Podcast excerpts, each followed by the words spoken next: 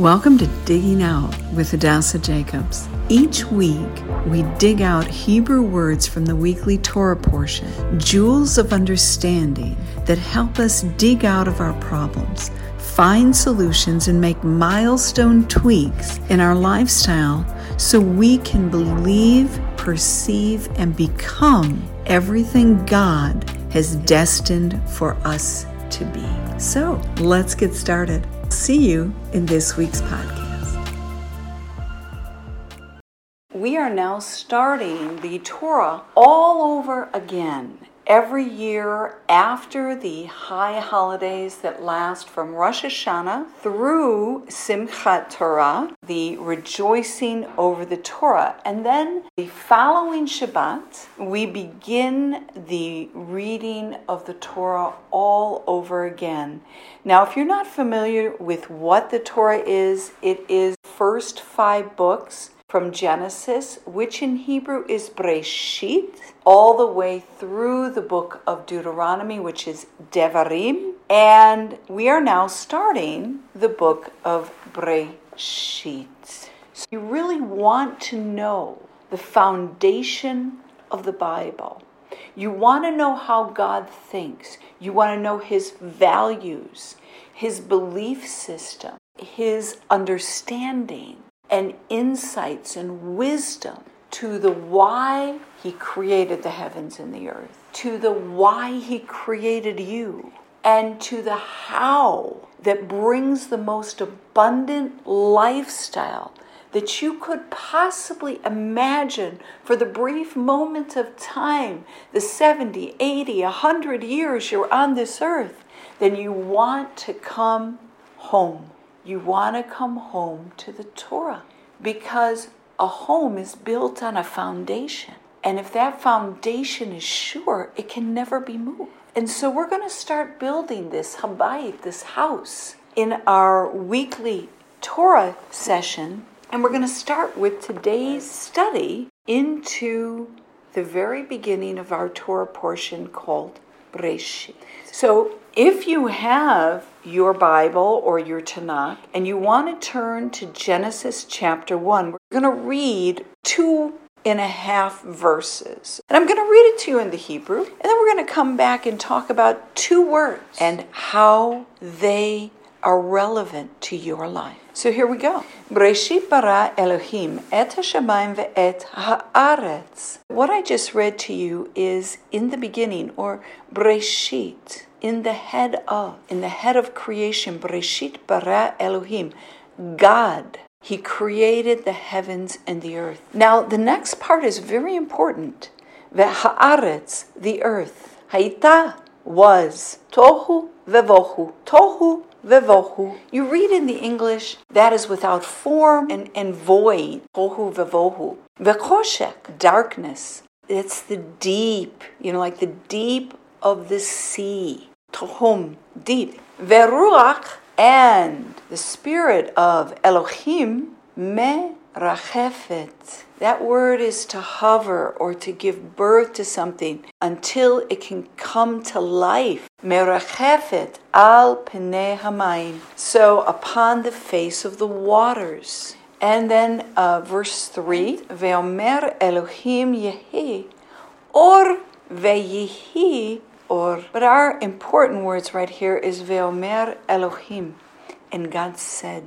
But as I said, we're going to come back to the two words in verse 2. You'll see them in your English version, something either without form or void, or unformed and void, or chaos. But we're going to look real quick at the word tohu vevohu. Notice how they rhyme, which is a very, very poetic way that the Bible teaches us how to learn Hebrew. So when we look at the word tohu, is used around 20 times in the Bible, and it has a definition of being without form, something that has no form whatsoever, which means it doesn't exist in the material world because everything in the material world has a shape, it has a form, but also it has to do with chaos in the sense that when something is not in place, and I want to talk right now about the word Seder. You, you hear about the Passover Seder, right? What is a Seder? It's really a structured feast. It's something that has a shape, it has a form, it is organized. it's the step by step. It has structure. That's what a plan does. That's what purpose does. That's what clarity does. Clarity, purpose, plan. It puts something that does not have a form or a structure into a framework so it can be understood, it can be navigated, it can be conceptualized, and it can be put in motion. And so anything that is connected to chaos, it is connected to confusion. That's why Hashem says that He is not the author of confusion. Confusion does not exist where the Spirit of God dwells. And so, because of that, we understand at this point something about God. We understand that He is about to act in a way that is going to take something that has no form, something that is in the state of chaos, confusion, something that is empty. And now let me talk about that the connection of literally chaos, something without a form, to something that is very unrealistic. If you're living in a state of confusion, if you are living in a state where your life is just wandering, your thoughts are not in a place of clarity or structure, they're just all over the place, if you're living in that place, you are living in a state that is surreal. It doesn't have a reality to it. It's not creating, it's not evolving, it's not living, it's empty. It is without purpose, it's without clarity, it's without a plan, it's without the destiny that God has given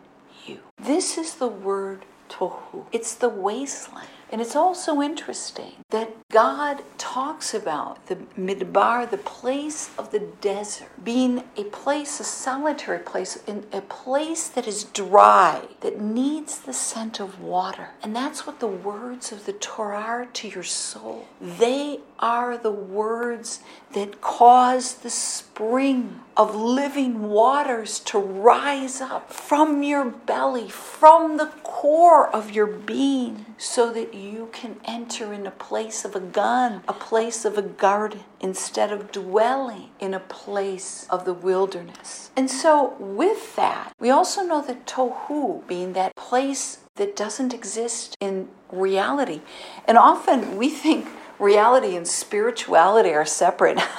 Not at all. So I need you to reconnect. It happens. It can happen to anyone. We need to reconnect to the foundation and we need to bring these two together. So now, this lack of reality is also existent within idolatry because idols are empty. They cannot speak, they cannot hear, they are empty. And the Torah teaches us that they that worship them are like them. So I need you, if you're worshiping idols, to come home, to come back. What are those idols? We'll talk about those when we get to idolatry. But let's come home. Let's come to our foundation so we understand what these things are and we can enter into that place where we allow the very thing, the very one that took a planet that was without form, it was in a state of chaos and literally began to bring order to it. And by the way, that's what seder means. I don't think I said the word order. I meant to, but I didn't because I was in a different flow. But it means order. So this is the word tohu. And we want to understand the depth of what this word means and how it's connected to vevohu. Vevohu. Ve in Hebrew is the word and.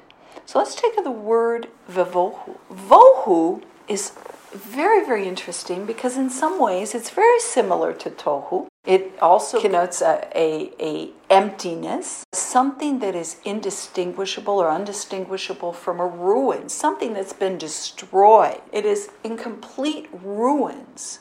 If you come to Israel and you travel the country, you're going to get to see a lot of ruins. And a lot of what you see that is built up in Israel is built on ruins. That can give you a concept of vohu. It's not just emptiness, it's something that's been desolated, it's been destroyed.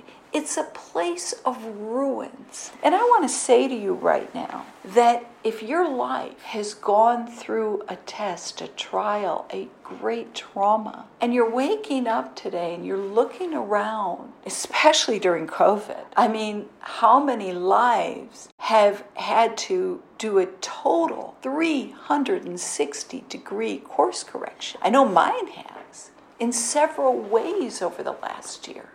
And I'm going to tell you, you wake up in the morning and you find everything around you in ruins. It's in a state of, of ill repair. You can't even repair this. You've got to start over. That gives you a glimpse into what God is seeing when He is looking at the state of the earth in the very beginning, Breshit. And so some will say this is like the primeval earth, but this is a void. It is an emptiness that can only be fixed by two things. The first we see, and that is in chapter 2, after oh. God reveals to us Tohu Vevohu, and that is the Ruach Elohim, the Spirit of God hovered over this Tohu and Vevohu. So, number one, it's the presence, the Spirit of Hashem. And number two, the very first thing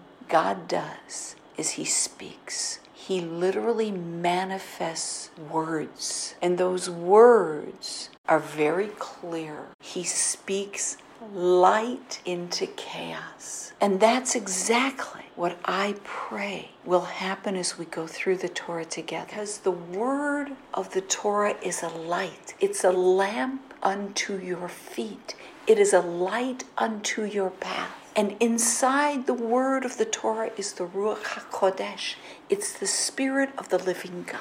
And we're going to combine these two and we're going to speak and we're going to watch the void, empty places of your soul come alive. We're going to see those places of chaos become seder, become places of order. God finishes the whole story of creation by pouring His Spirit into the earth, filling the void, turning emptiness into life. And this is what Hashem wants to do for you in your life.